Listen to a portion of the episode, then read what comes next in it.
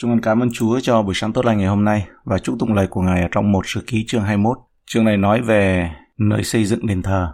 Câu 1. Satan giấy lên muốn làm hại cho Israel, bèn dục David lấy số Israel.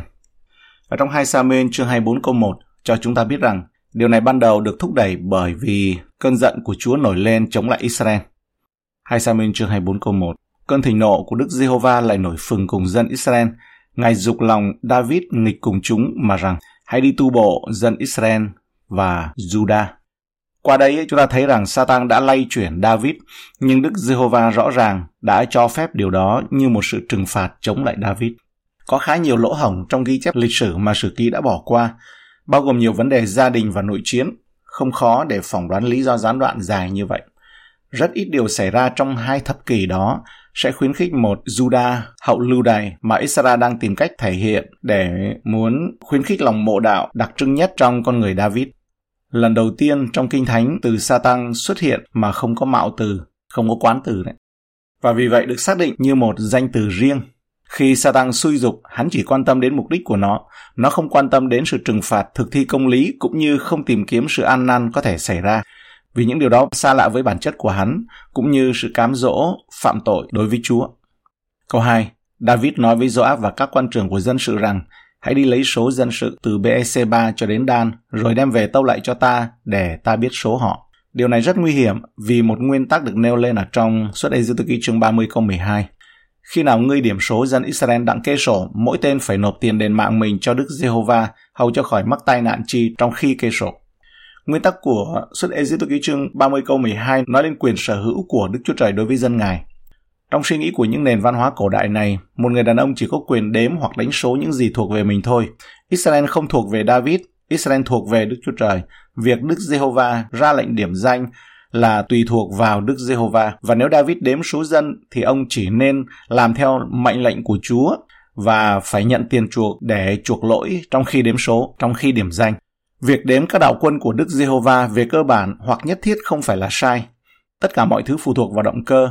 Khi nó phát sinh từ lòng kiêu ngạo thì đó là mối nguy hiểm tinh vi nhất, khiến chúng ta tin tưởng vào đám đông và do đó không còn phụ thuộc vào Thượng Đế nữa. Khi chúng ta bắt đầu đếm số người, chúng ta có thể yên tâm rằng sự thúc đẩy là thần thánh hay Satan. Và chúng ta có thể xác định cái nào dựa trên động cơ. Nếu động cơ là phục vụ thì đó là Chúa, nếu động cơ là kiêu ngạo thì đó là Satan. Câu 3. Joab thưa, nguyện Đức Giê-hô-va ra thêm dân sự ngài nhiều gấp trăm lần đã có.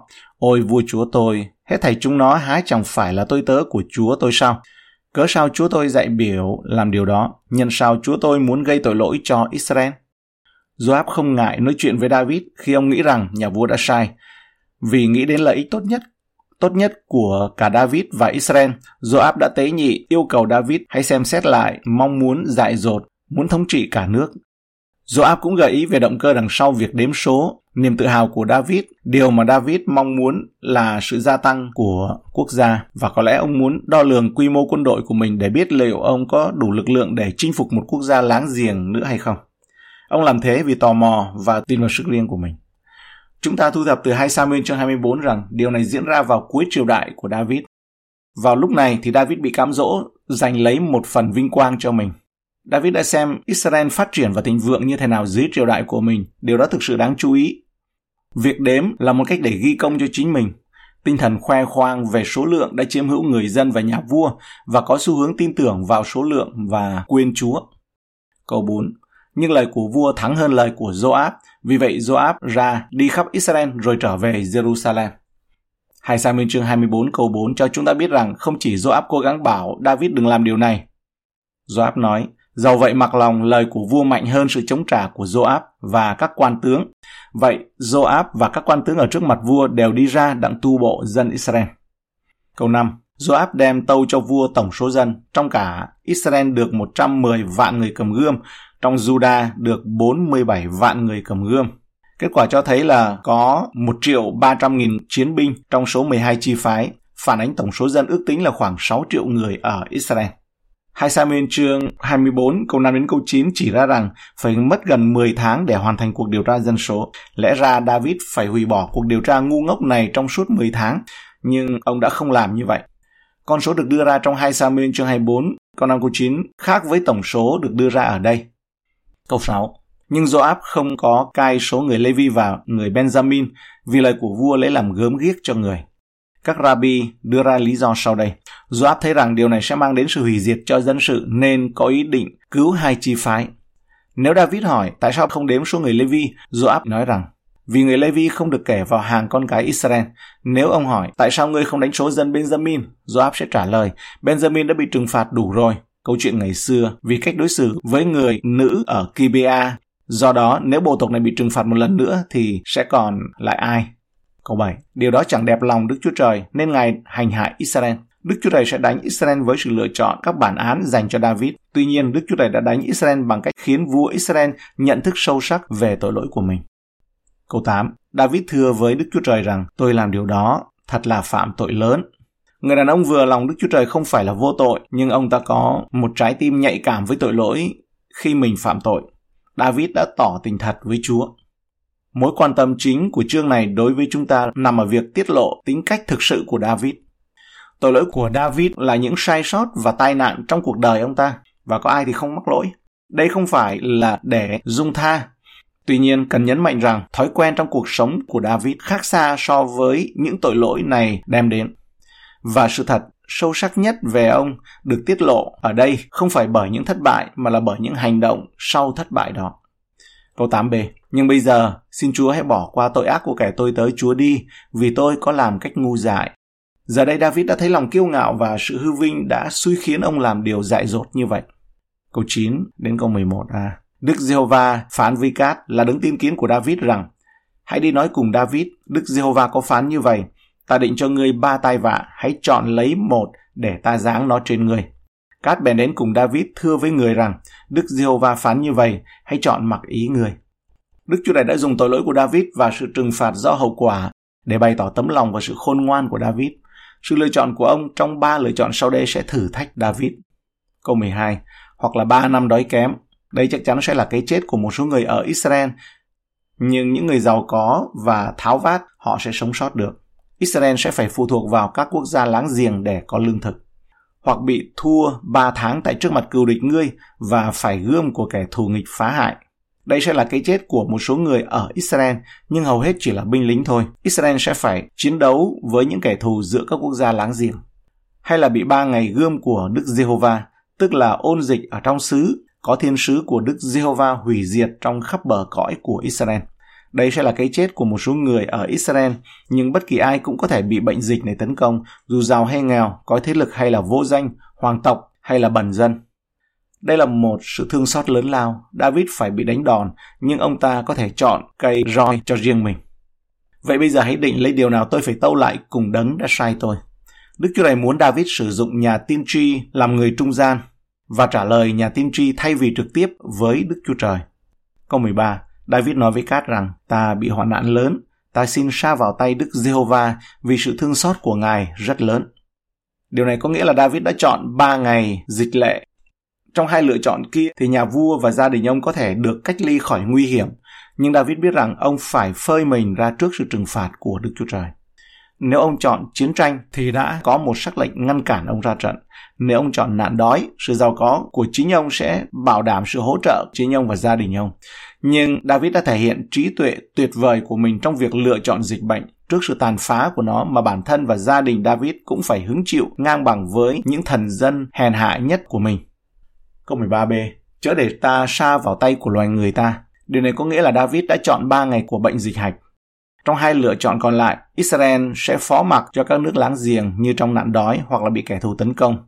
David biết rằng Đức Chúa Trời nhân từ và còn nhân từ hơn con người rất là nhiều. Câu 14 đến 15. Đức Giê-hô-va bèn giáng ôn dịch nơi Israel. Có bảy vạn người Israel ngã chết.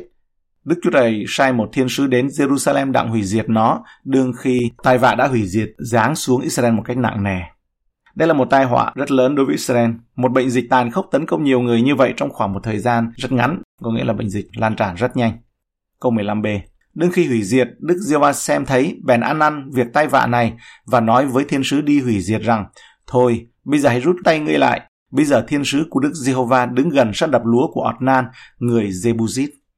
Điều này biện minh cho sự khôn ngoan của David trong việc phó mình trong tay Đức Chúa Trời. Ông không thể tin con người sẽ ngưng hủy diệt một khi nó đã bùng phát.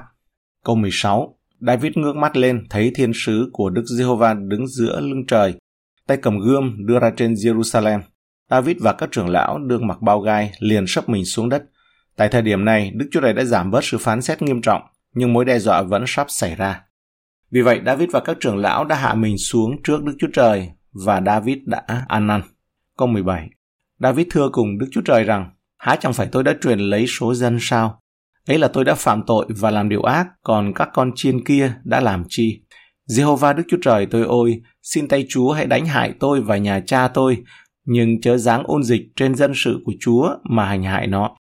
Giống như một người chăn chiên chân chính, David đã yêu cầu hình phạt giáng xuống ông và gia đình ông. Có mục đích khác cần hoàn thành, Đức Chúa Trời không chấp nhận lời đề nghị của David. Câu 18 đến 19 khi ấy, thiên sứ của Đức Giê-hô-va biểu cát nói với David phải đi lên dựng một bàn thờ cho Đức Giê-hô-va tại sân đập lúa của Ornan, người Jebusit.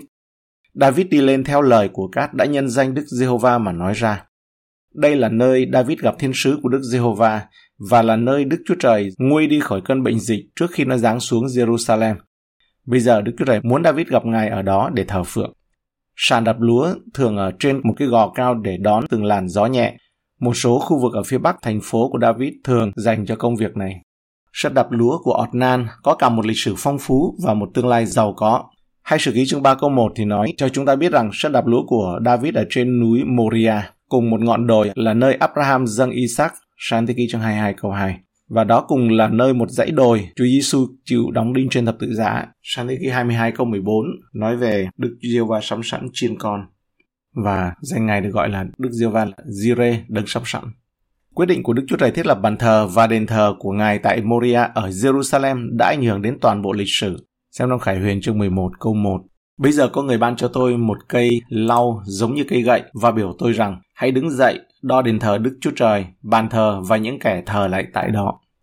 Vì ngọn núi này đã trở thành tâm điểm của thành thánh, nơi con của Ngài bị đóng đinh và nó sẽ tiếp tục ảnh hưởng đến lịch sử. Vì từ thành phố Ngài yêu mến này, một ngày nào đó, Chúa Giêsu Christ, Ngài sẽ cai trị các quốc gia trên đất. Esai chương 2 câu 2 đến câu 4 sẽ xảy ra trong những ngày sau rốt, núi của nhà Đức Giê-hô-va sẽ được lập vững trên đỉnh các núi, cao hơn các đồi, mọi nước sẽ đổ về đó. Và nhiều dân tộc sẽ đến mà nói rằng, hãy đến, chúng ta hãy lên núi Đức Giê-hô-va, nơi nhà Đức Chúa Trời của Gia-cốp, Ngài sẽ dạy chúng ta về đường lối Ngài, Chúng ta sẽ đi trong các nẻo Ngài, vì luật pháp sẽ ra từ Siôn, lời Đức Giê-hô-va sẽ ra từ Jerusalem.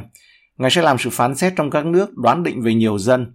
Bây giờ họ sẽ lấy gươm rèn lưỡi cày, lấy giáo rèn lưỡi liềm. Nước này chẳng còn giá gươm lên nghịch cùng nước khác, người ta chẳng còn tập sự chiến tranh. Câu 20 đến 21 Ornan xây lại thấy thiên sứ bốn con trai người ở với người đều ẩn mình đi và bây giờ Ornan đương đạp lúa miến. David đi đến Ornan, Ornan nhìn thấy David bèn ra khỏi sân đạp lúa, sấp mình xuống đất trước mặt David mà lại. Một phần vì vinh quang và uy nghiêm mà thiên sứ đã xuất hiện, điều mà bản chất yếu đuối và tội lỗi của loài người không thể chịu nổi và một phần vì sợ sự báo thù của Chúa, lúc này đang đi vòng quanh vùng đất và giờ dường như đang đến với gia đình họ.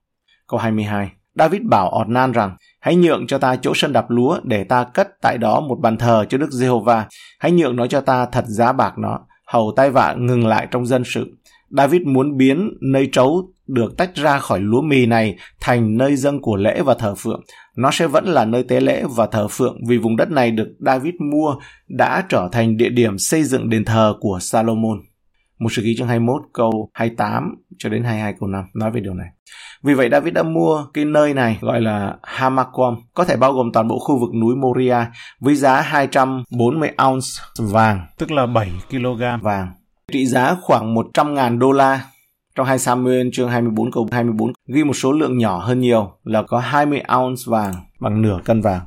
Có ý kiến cho là trong 2 Samuel chương 24, câu 24, trọng tâm là việc David mua bò và sân đập lúa. Tuy nhiên trong một sử ký chương 21 thì trọng tâm chuyển sang việc David mua địa điểm đó, số tiền nó cao hơn rất nhiều.